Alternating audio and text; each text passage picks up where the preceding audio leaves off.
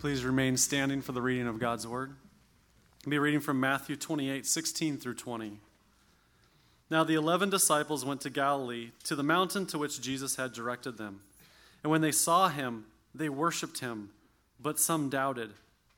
And Jesus came and said to them, All authority in heaven and on earth has been given to me. Go therefore and make disciples of all nations, baptizing them in the name of the Father and of the Son and of the Holy Spirit teaching them to observe all that I have commanded you. And behold, I am with you always to the end of the age. This is the word of God. You may be seated. Essential Doctrine is our current teaching series, what every Christian should know. We've been working through this acronym, the word doctrine, that gives us uh, the doctrines that we believe in, that we trust in, Pop quiz time. You guys ready for a pop quiz? Here we go. So let's walk through the first few that we've already learned. So the D in the doctrine, in the acronym doctrine, stands for what?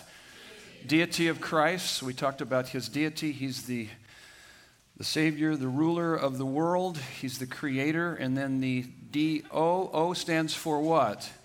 Original sin. We messed it all up because of our sinfulness. And then the C stands for Canon, you were a little weaker on that one. So, canon of Scripture, Darren did a fantastic job last weekend helping us to see how we got the Scriptures, how we got the Bible, and then that we can a- absolutely trust in its inerrancy, infallibility, its authority for our lives. And so, this weekend we're talking about the T. What is the T? The Trinity. We're going to talk about the Trinity. And uh, a number of years ago, my wife and I took a trip up to Pikes Peak. Anybody ever taken a drive up to Pikes Peak?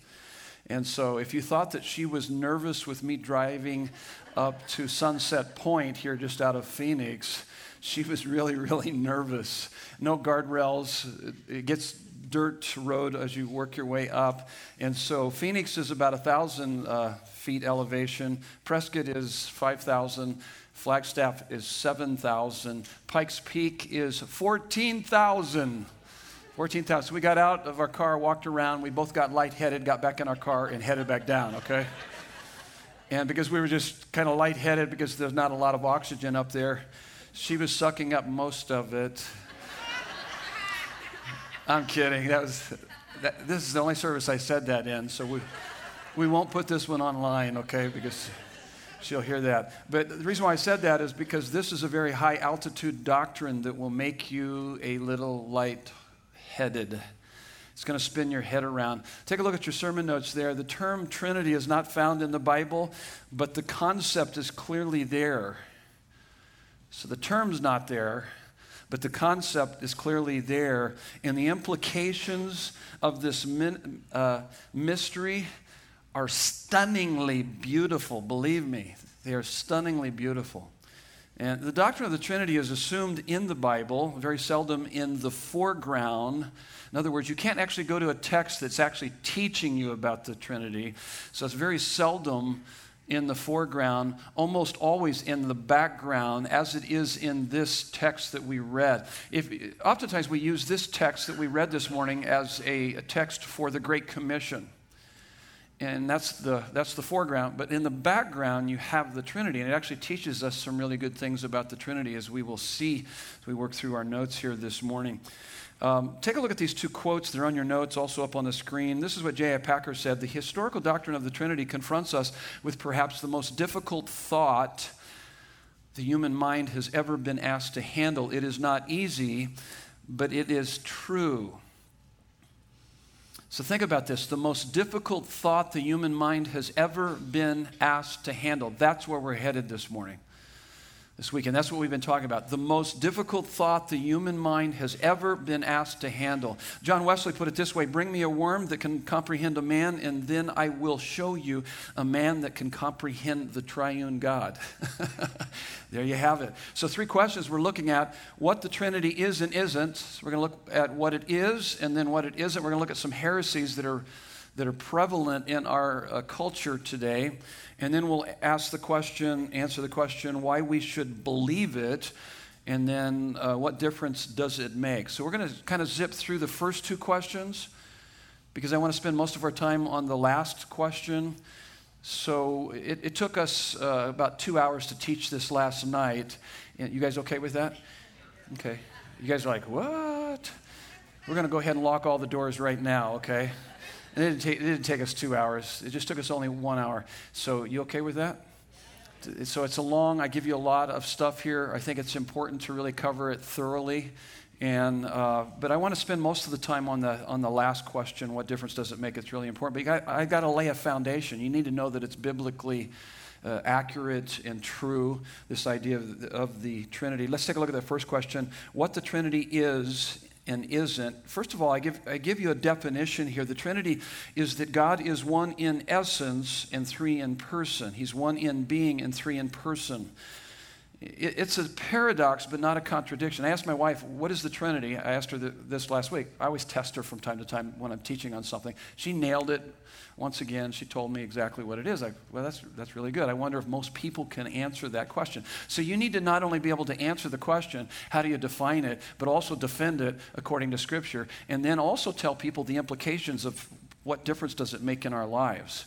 That's where we're headed with the study. And so the Trinity is, is that God, God is one in essence, three in person. One in essence, three in person. Turn to the person next to you, see if they can uh, recite that back to you real quick, because you need to be able to answer that question. What is the Trinity anyway? Real quick, do that.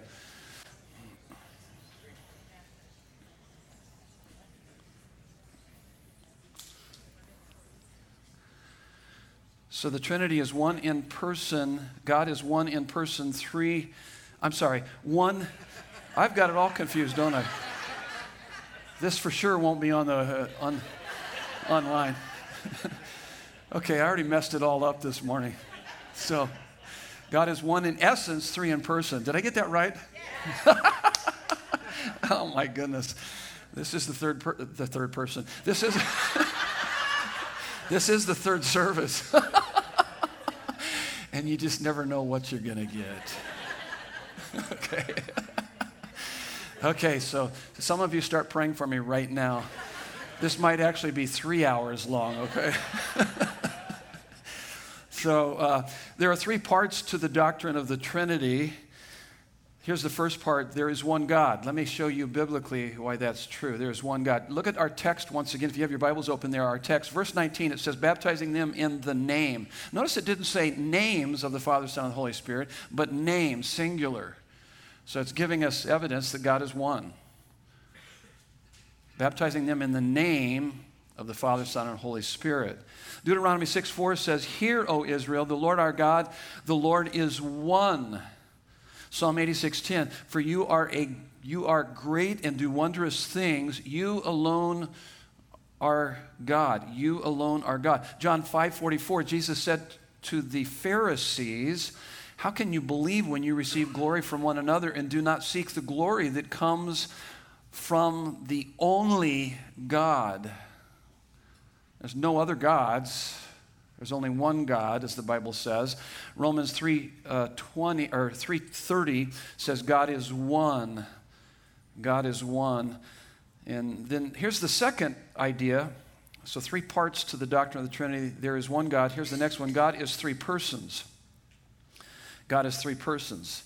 Verse 19 Go therefore and make disciples of all nations, baptizing them in the name, singular, of the Father, Son, and Holy Spirit. So you got the three persons right there.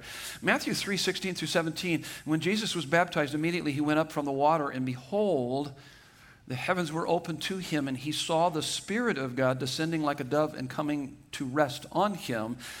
And behold, a voice from heaven said, This is my beloved Son, with him, with whom I am well pleased. So you got the three persons of the Godhead in that. The, the very last verse of Second Corinthians, uh, Paul's writing to the church in Corinth, Corinth, and he says this to them The grace of the Lord Jesus Christ, the love of God, and the fellowship of the Holy Spirit be with you all. And so you see it there. You see the three persons one in essence, three in person. So that's the New Testament. What about the Old Testament? Does the Old Testament give us evidence of the Trinity. Well, you see evidence of the Trinity in the early pages of Genesis. Maybe you're familiar with these words. Then God said, Genesis 1:26. Then God said, "Let us make man in our image after our likeness." So you got evidence of it right there. He's speaking of plurality here of the Godhead. Genesis 3:22, just a few chapters later, this is part of the fall, then the Lord God said, "Behold, the man has become like one of us. One of us. He's talking about the triune God there, the Godhead. This next Old Testament verse applies directly to the incarnation of Christ. And as you well know, we talked about this. There are some 300 predictions in the Old Testament that Jesus fulfilled in the New Testament. So there's like 300 places where it gives predictions about the coming of the Messiah. This is one of, of many of those, Isaiah 48 16. And now the Lord God, that's the Father, has sent me, that's Jesus, and his Spirit. So you got the three persons of the Godhead. Now, St. Augustine said if you read the Old Testament without the New Testament, you would never come up with the Trinity. He said that the Old Testament is like a furnished room, dimly lit, and not until you let light into that room from the New Testament are you able to see it more clearly. See, once you have Jesus, you look back and can see him all over the Old Testament in the angel of the Lord, through the types and the pictures and the shadows. I mean, he's all over the place in the Old Testament. In fact, he even said, fifth chapter John, even in Luke, he said, It's all about me.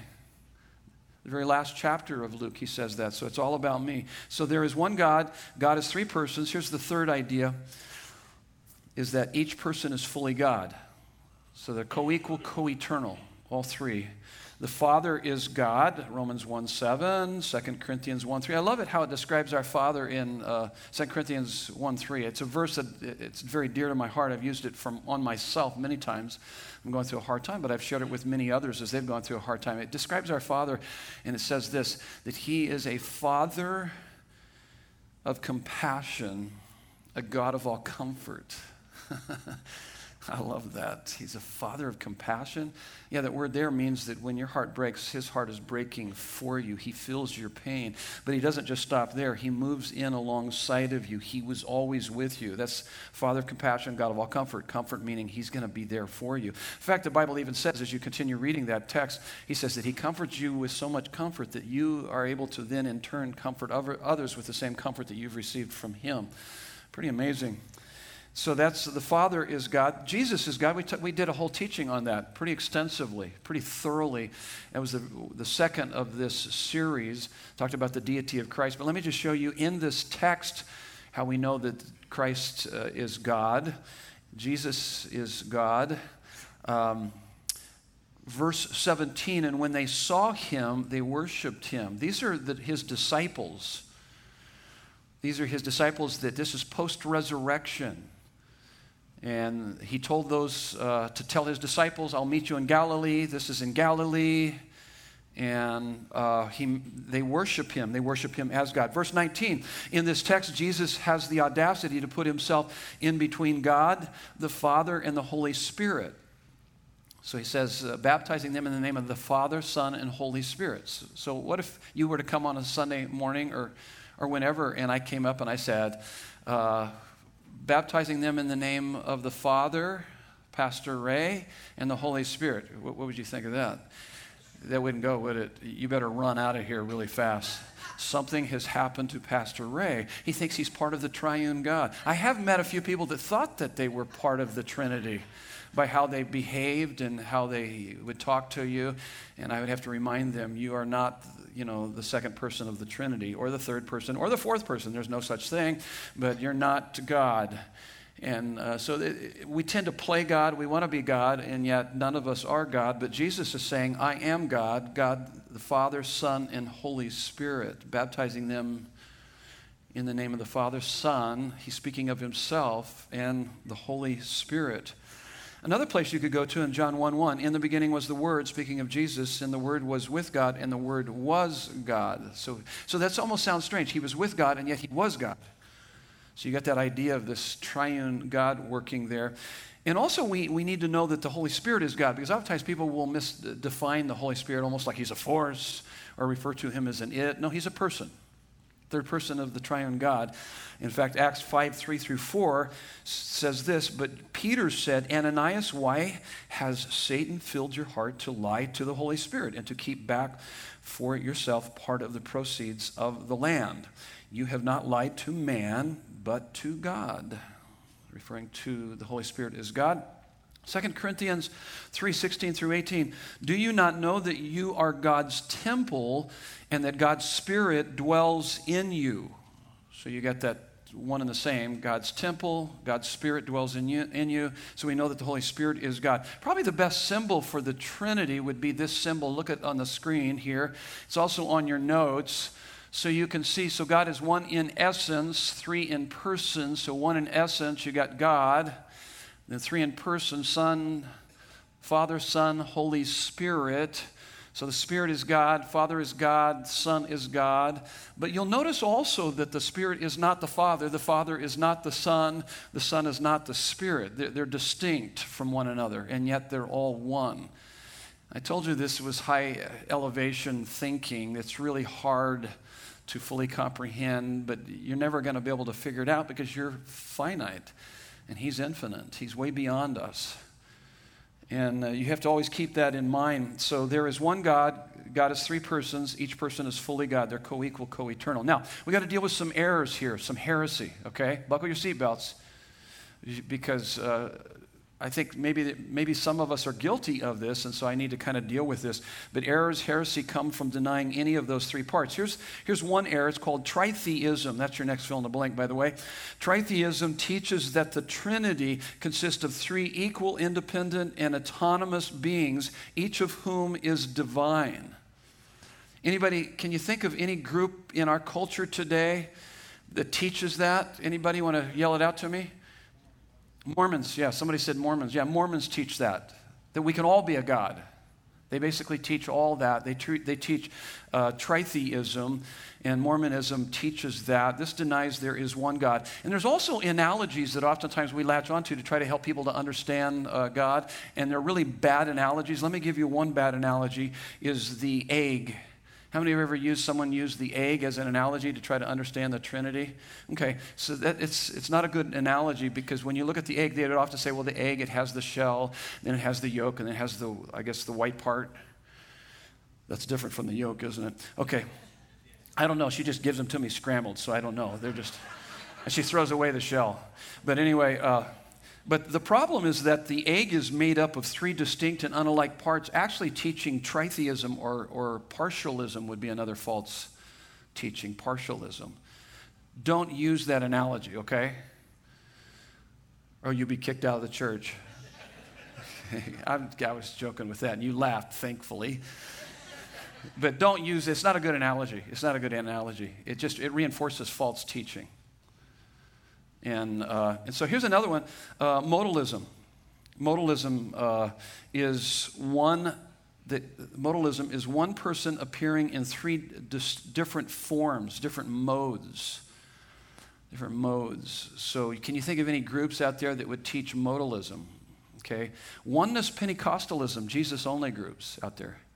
So what they would say is, well, Jesus wears the, he puts on the Jesus hat when he needs to put on the Jesus hat, and then he becomes the Father, puts on the Father hat, and then from time to time he puts on the Holy Spirit hat. So he plays these different roles. Like I'm a father, and I'm a husband, and I'm a grandfather, so I wear these different roles and different hats. That's not what actually the Bible teaches, that's heresy.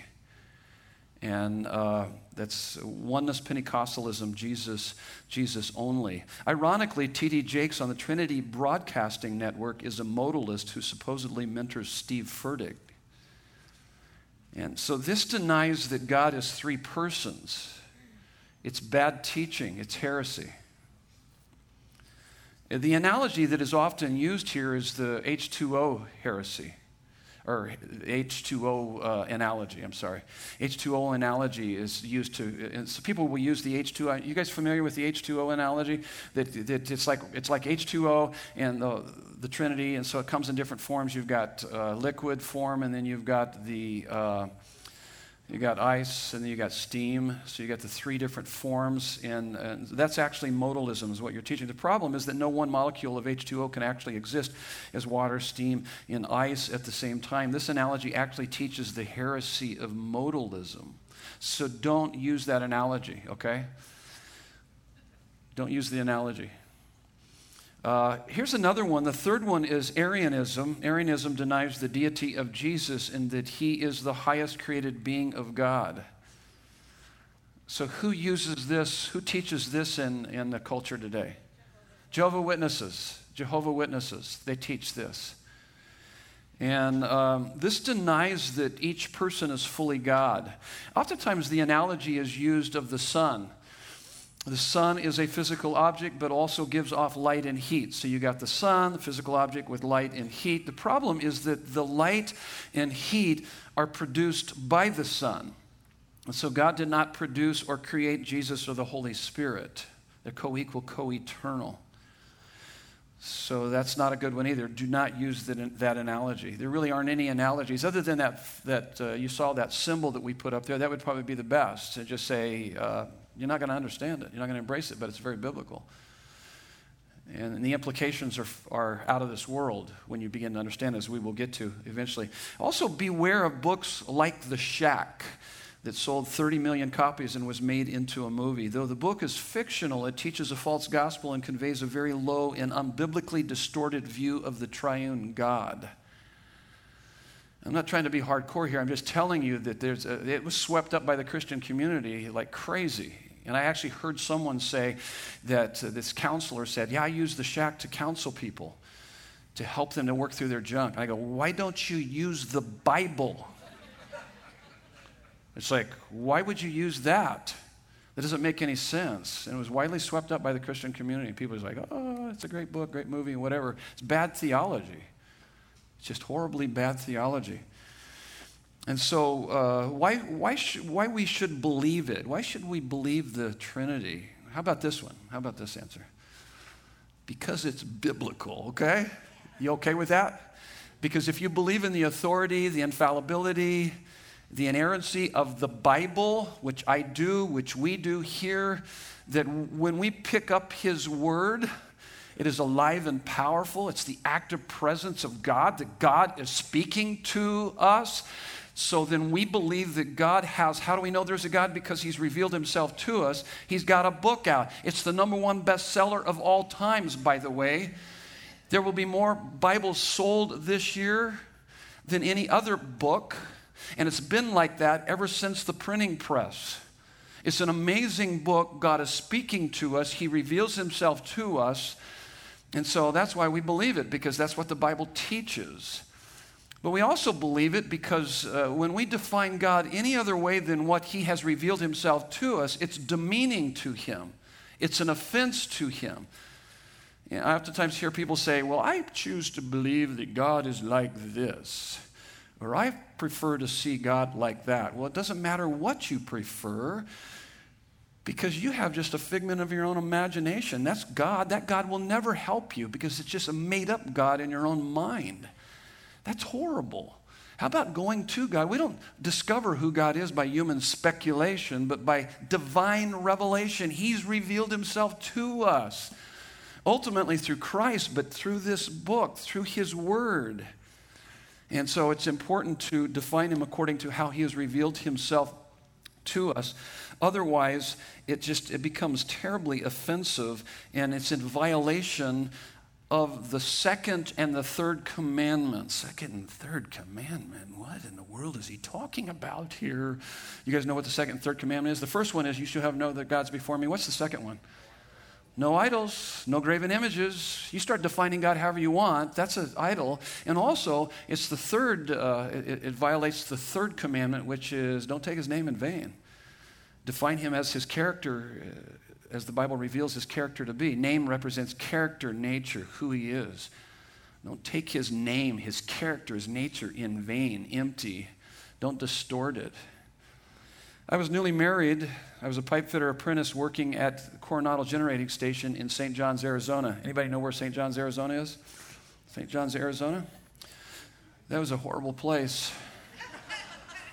I always called it, I called it this, uh, that it was the armpit of Arizona. But uh, hopefully you're not from there because I just offended you. Please forgive me.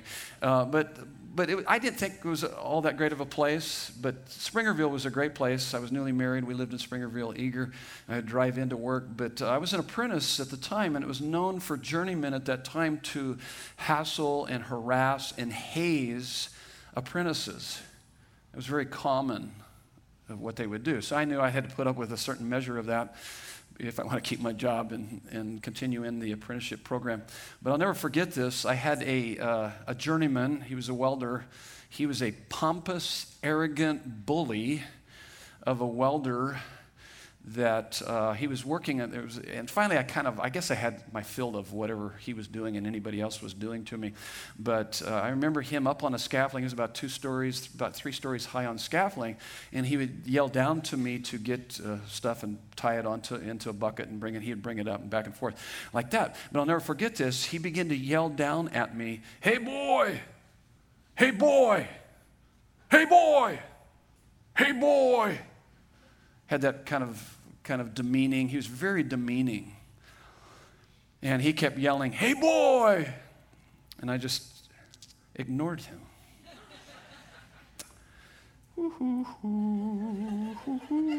It is so beautiful out. Hey boy!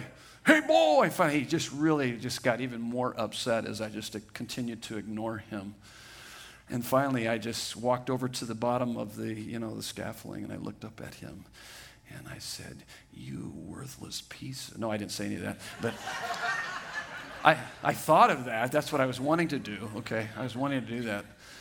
I was going to tell him to tie that rope around his neck and I was going to jerk him down to the, to the floor. That's, I had all those terrible, terrible thoughts. But I didn't do any of that. I was a Christian at the time and I had to fight all of that. And I just said, I looked up at him and said, Hey, my name's not Boy.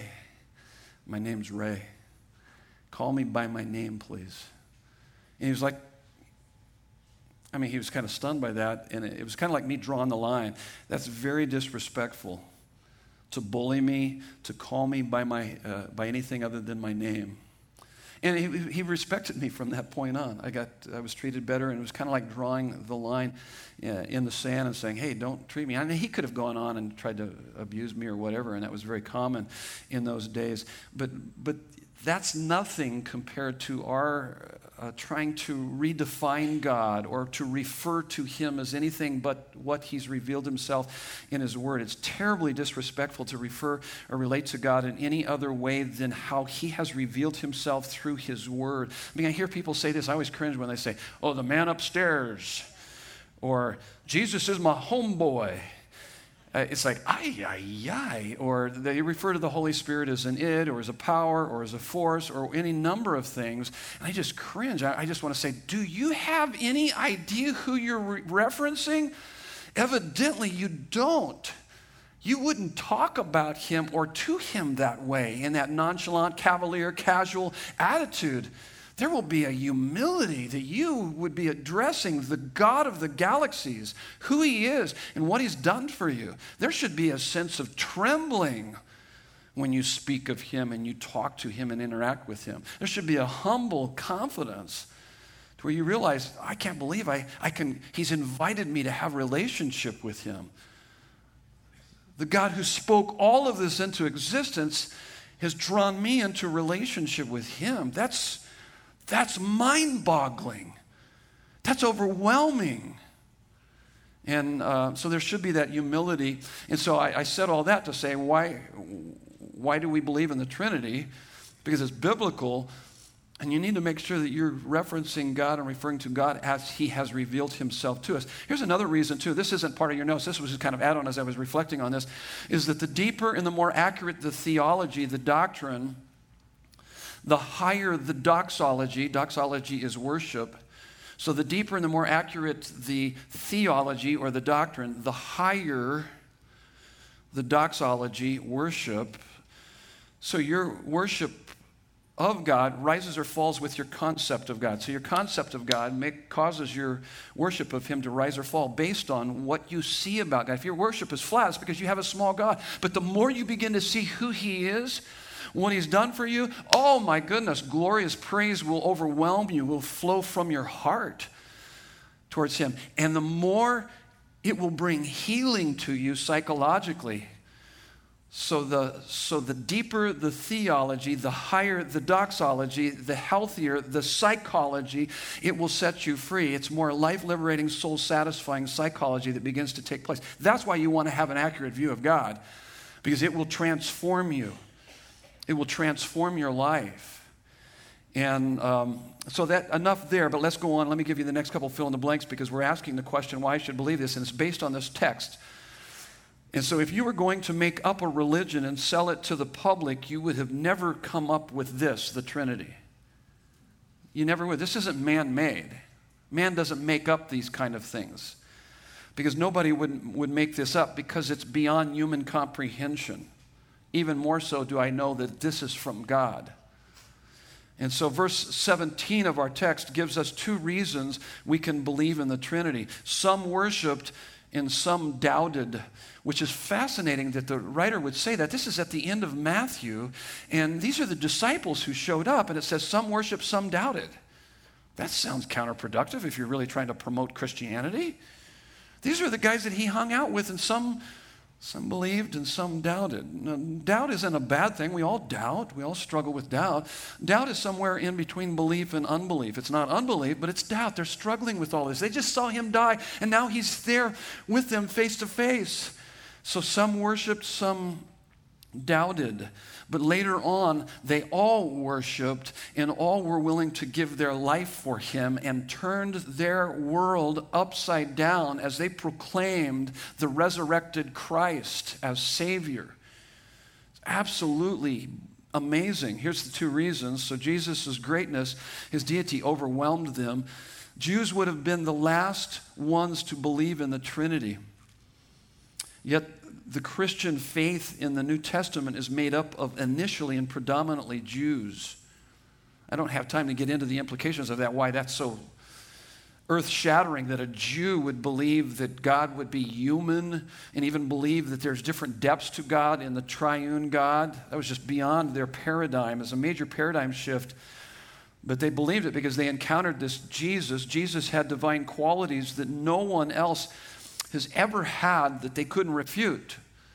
Not only just by experientially, but biblically, they begin to see because Jesus talked regularly about the Old Testament and making reference to the Old Testament as it related to him. So they believed the word and they, they, they encountered him, they knew him. Here's the second his resurrection validated his deity. The whole New Testament, by the way, is written by eyewitness accounts of, of those that saw the resurrected Christ.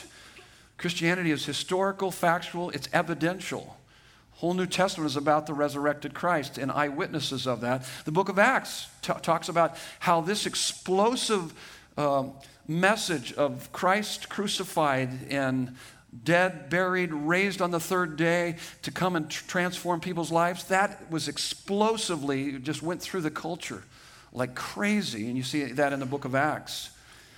And so, um, why did they worship Jesus overnight? Was the resurrection.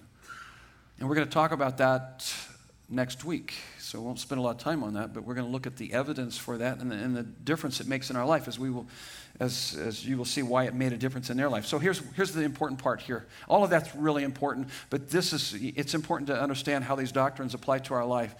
And so here's where we go. What difference does it make? What difference does it make? Without the Trinity, you have no creation or salvation.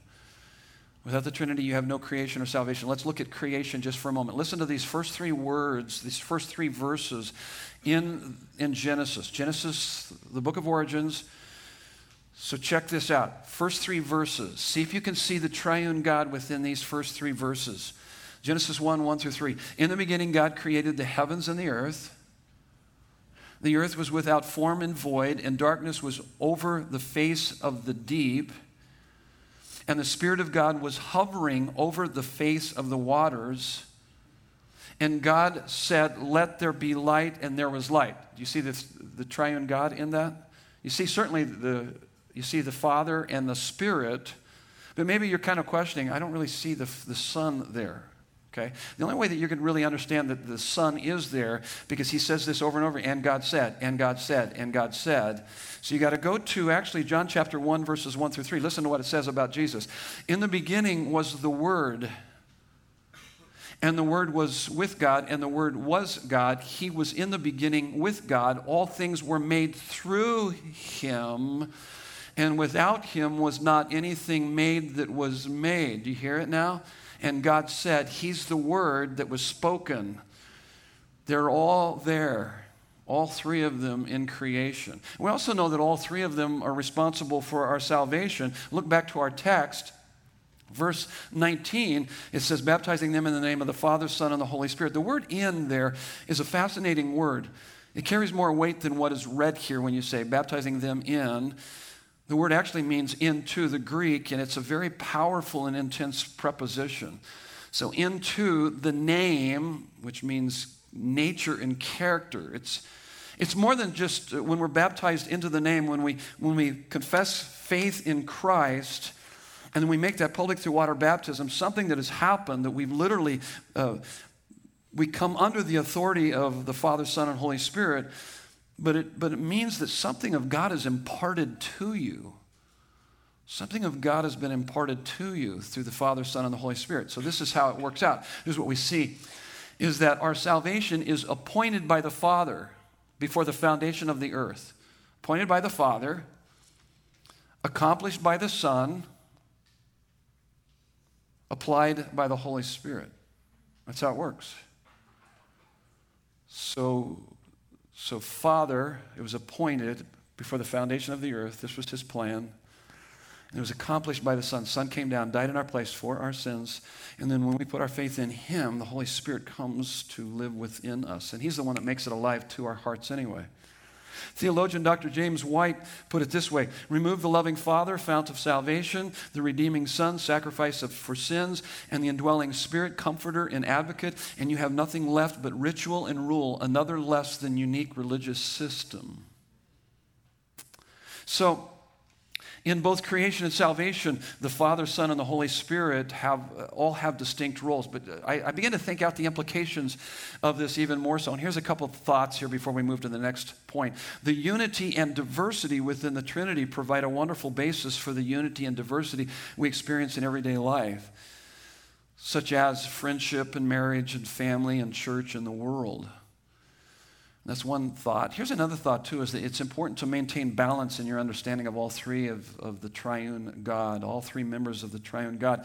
All three persons need to be known, loved, and adored if you're going to have a balanced Christian life. For instance, if, if you put all the emphasis on the Holy Spirit, you'll be too mystical and experiential and not have enough intellect or doctrine to keep you on track. It's going to get really weird that's what happens oftentimes. People get off and get really weird and kind of mystical and all that because they don't have the framework of doctrine and the will, that is action, doesn't move them to action. They just want to sit around and experience God all the time. So that's the danger there. If you put all the emphasis on the Father, you'll possibly become a Pharisee, forgetting that you can only get to the Father through the Son.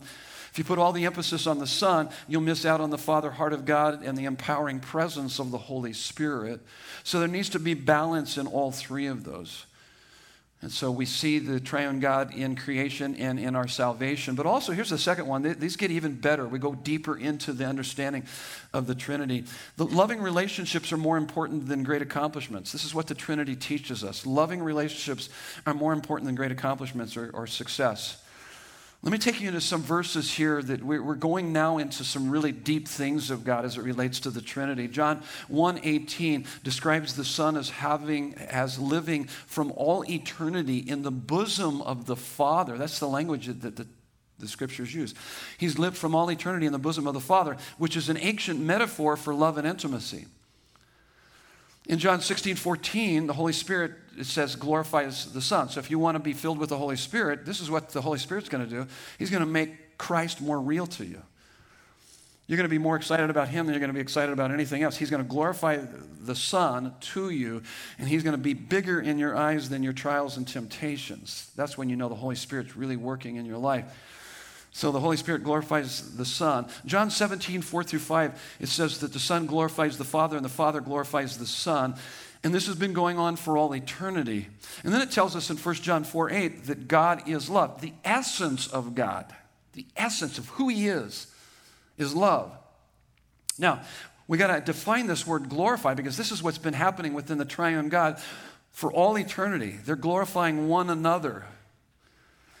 And to glorify something or someone means to praise, adore, enjoy as very significant to you, not as a means to an end, but as an end in and of themselves. Jonathan Edwards, in reflecting on the interior life of the triune God, concluded that God is infinitely the happiest being in the universe. Maybe you've never thought of God quite like that. He's the, he's the infinitely, the happiest being in the universe? Yes. Yes, that's what the Trinity is, is, giving us that idea, that picture. Within God is a community of persons pouring, glorifying, joyful love into one another. Now, to kind of understand that, let me give you a, kind of a, a picture here.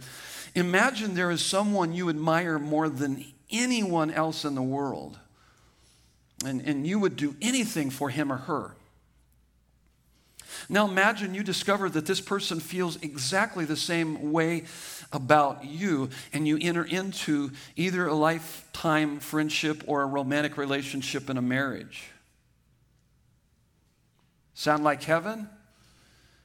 Yes, because it comes from heaven.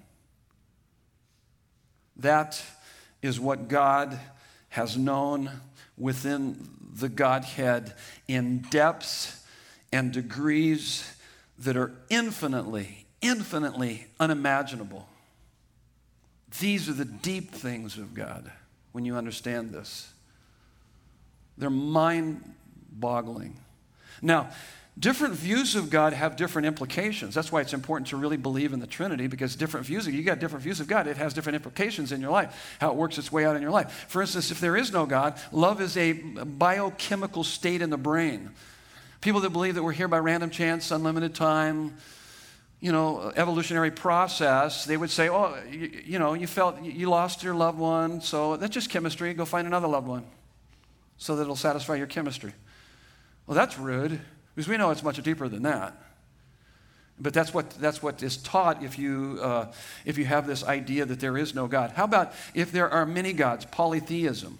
As some have said, the world was created by the fighting of these gods and power, and power is ultimate reality, not love.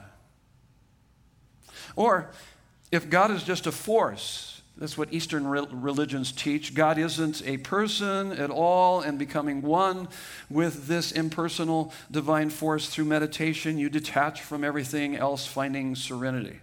So it's not about community at all. It's just you, you detach from everything else, and it's a force, and you just you get in touch with the force, and so so now you can have serenity because you're detached from everything else. That's that's what Eastern religions teach. Or if God is unipersonal, if God is unipersonal, not a triune God, but He's unipersonal, then there was no love until God created beings because love is what one person has for another. And I've heard people say, I've heard people tell me, God created us because He was lonely.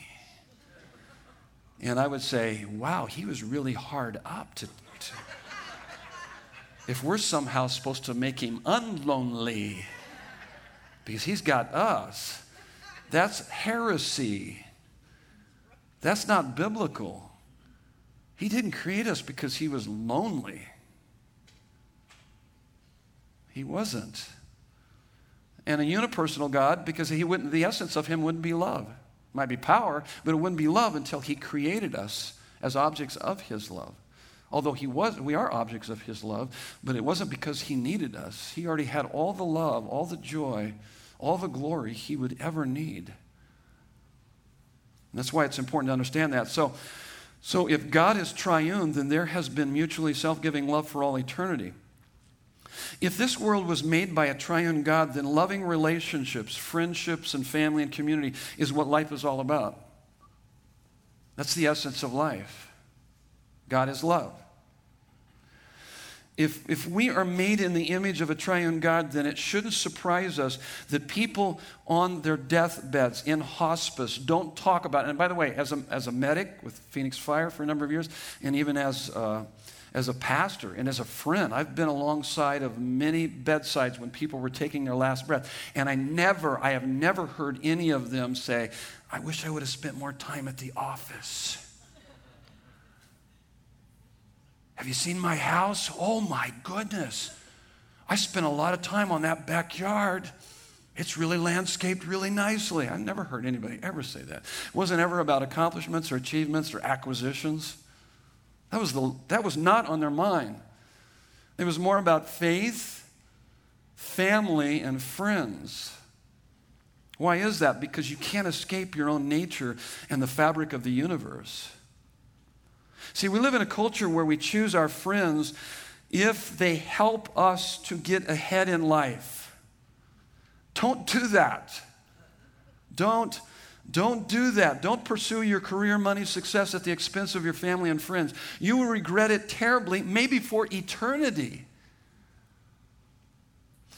When Jesus was asked, What's kind of what's the purpose of life? What, what's the greatest commandment? What's the most important thing that we can set as, as the meaning of our life and why we exist. You remember? He gave he summarized it all in, in two commandments. Love God with all your heart, soul, mind, and strength. Love your neighbors yourself. So that's that's that. That's let's go to the second one. So the, the next one. So that what, what does that mean? So it means means this. So loving relationships are more important than great accomplishments. Here's the next one. Serving is more important than being served. Serving is more important than being served. I mean, we're going to get into just a tad of psychology here to try to help us understand why we're wired up, why we're so jacked up, you know, in a lot of ways.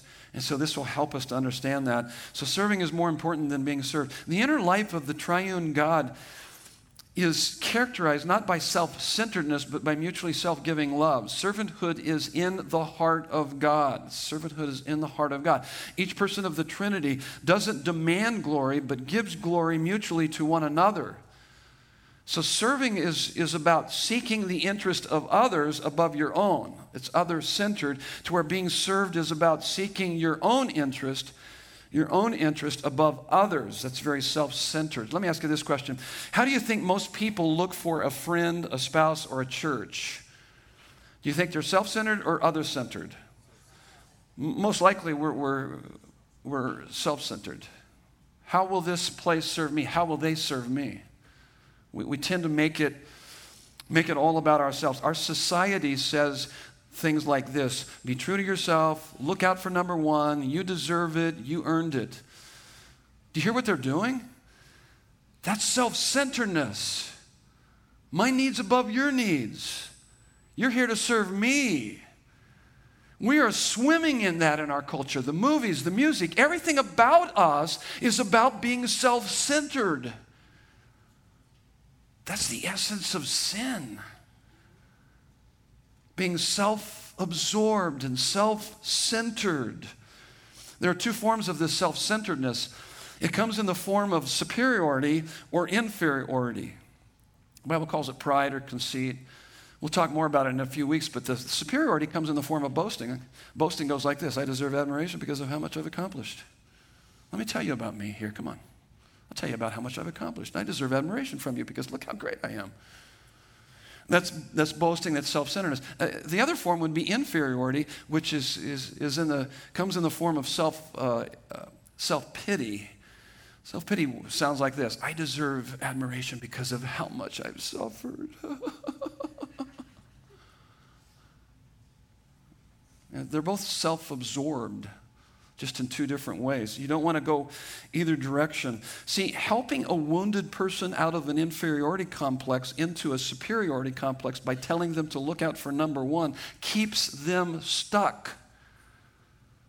I've heard counseling do that. Oh, you feel bad about yourself? No, you're really a special person.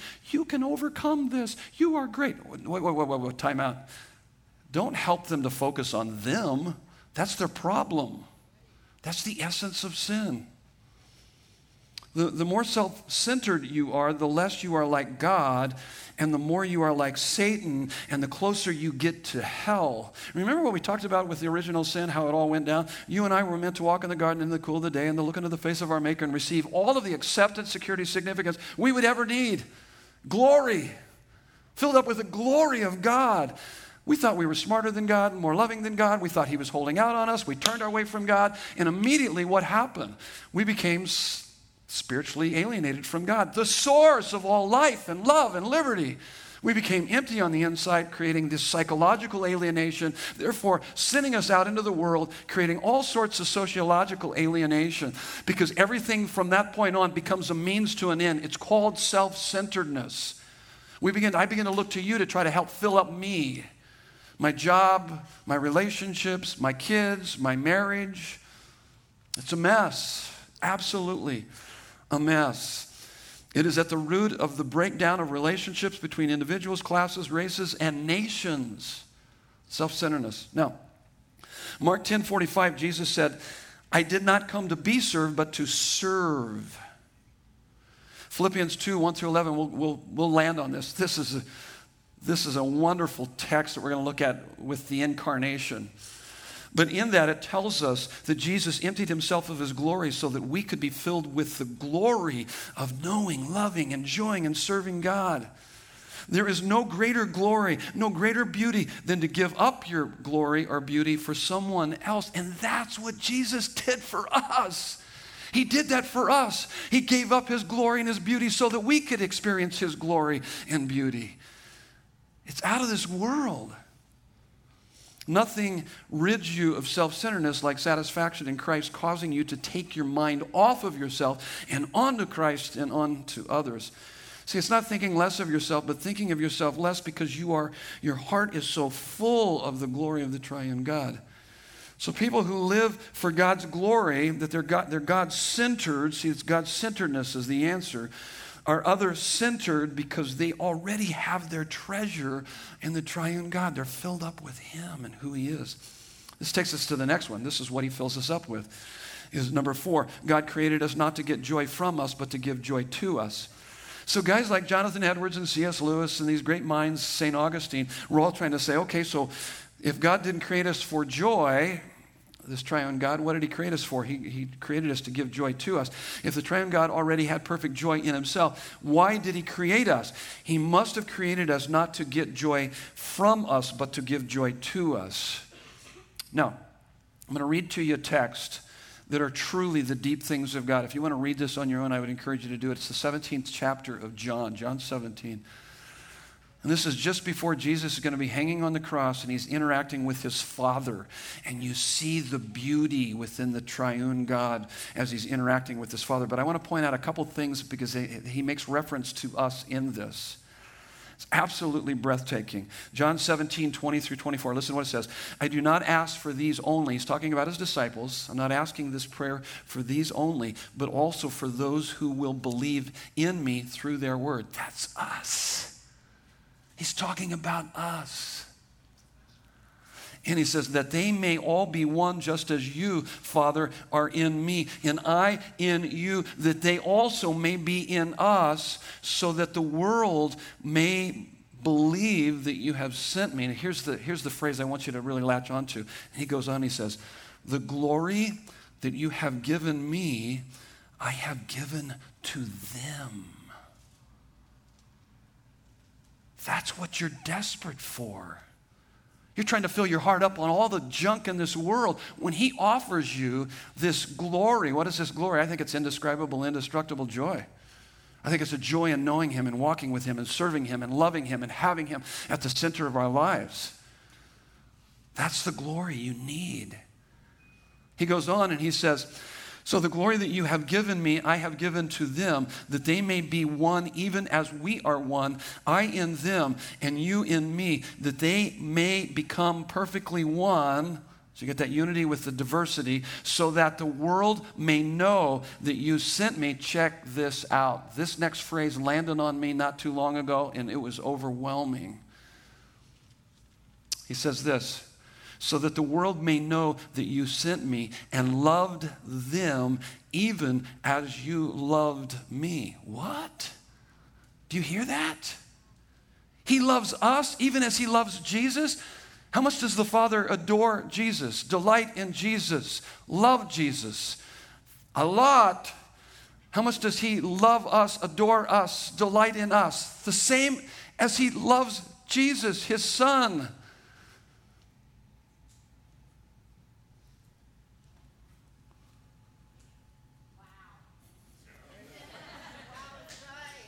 Praise God, huh? Is that good? Listen to me. Listen to me. This is the love you have been looking for your whole life. I'm telling you, listen to me. It's found in the triune God, in knowing Him and worshiping Him and loving Him, putting Him at the center of your life. It's out of this world. When that lands on you, not just as a concept, but as a reality deep in your heart, good night. Oh my goodness. There's nothing better. So his glory, a joy that's indescribable, indestructible, and a love. A love. Man, I, I pray that you would daily bask in the reality of this joy and this love that he offers, offers you. I mean, he goes on in that text, but C.S. Lewis put it this way when God commands us to worship or glorify him, he's inviting us to enjoy him. And, and it's all over Scripture. I mean, with verses like uh, Psalm 16 11, in his presence is fullness of joy, or, or Psalm 63 3, his steadfast love is better than life. Or, or verses like Psalm 90, 14. This is one I pray almost every day. Satisfy us in the morning with your steadfast love so that we may rejoice and be glad all of our days. Or Ecclesiastes 5:20. He will not much remember the days of his life because you keep him occupied with joy in his heart. It's amazing, absolutely amazing. The only thing that can rob you of this indescribable, indestructible joy in God is is idolatry. Is idolatry. And, and, and, idolatry is centering your life on anything more than God. In the text, it says in verses uh, 19 through 20, verses 19 through 20, he says, Go therefore and make disciples of all nations, baptizing them in the name of the Father, Son, and the Holy Spirit, teaching them to observe all that I have commanded you. What is he talking about here? That you are so filled up with the joy and the love of God that you want to share that with the world. And so we could say evangelism is an invitation. So when we're, we're talking to people about Christ and all that He is, the triune God, it's an invitation to indescribable, indestructible joy in the triune God, joy and love in the triune God. Discipleship is an increasing of our capacity for indescribable, indestructible joy and love in the triune God. See, this is a love and a joy that all the success in this world can't give you, and all the suffering in this world can't take it from you. It's absolutely amazing. I pray that you would bask in the reality of that every day. Here's, the, here's why we, we have this right here, right here. Number five, it's on your notes. Jesus was abandoned so that you never will be. Jesus was abandoned. He was abandoned so that you never will be. To understand this mutually self giving love within the triune God for all eternity is to begin to understand the infinite cost of Christ's love for you on the cross. If you are new here this morning and you were to come up to me at the end of the service and say, I hate you and I never want to see you again, I mean, it would, it would be hurtful. I've, I've had a few people say something along those lines before, so I'm kind of somewhat ready for that, but it would still be hurtful. But it wouldn't be as hurtful as if some of you that have been here for a while and you have a vested interest here and I know you, and you came up to me and said, I hate you and I never want to see you again. That would hurt a little bit more. But it wouldn't hurt as bad as if I had one of my, you know, my family members, like a son or a daughter, come up to me and say, I hate you and I never want to see you again. That would hurt even more. But, but not as much as it would hurt if my wife of 42 years came up to me and said, I hate you, I never want to see you again. That would be devastating.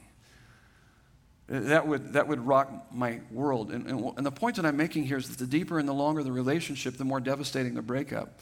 Some relationships scar you forever. But no one, no one has ever experienced what Jesus experienced in the garden and on the cross for us. In the garden, he sweat drops of blood, it said, with the anxiety of knowing what he was heading into on the cross. And when he was on the cross, our Savior cried. yeah, you can hear that cry in the background. He cried, My God, my God, why have you forsaken me? It was the only time that Jesus ever referred to the Father as God. As all the sin of the world was placed upon him. He who knew no sin became sin for us so that we might become the righteousness of God. He cried that out. He cried, My God, my God, why have you forsaken me? So that we could cry, Abba, Father, Daddy. So that he would never, ever, ever leave us or forsake us. He never will. And it's interesting here is that uh, it's the very last verse of Matthew. And, and as we think about what it cost Jesus Christ to save us, that's why at the very end of this text, he can promise this, verse 20, and behold, I am with you always to the end of the age.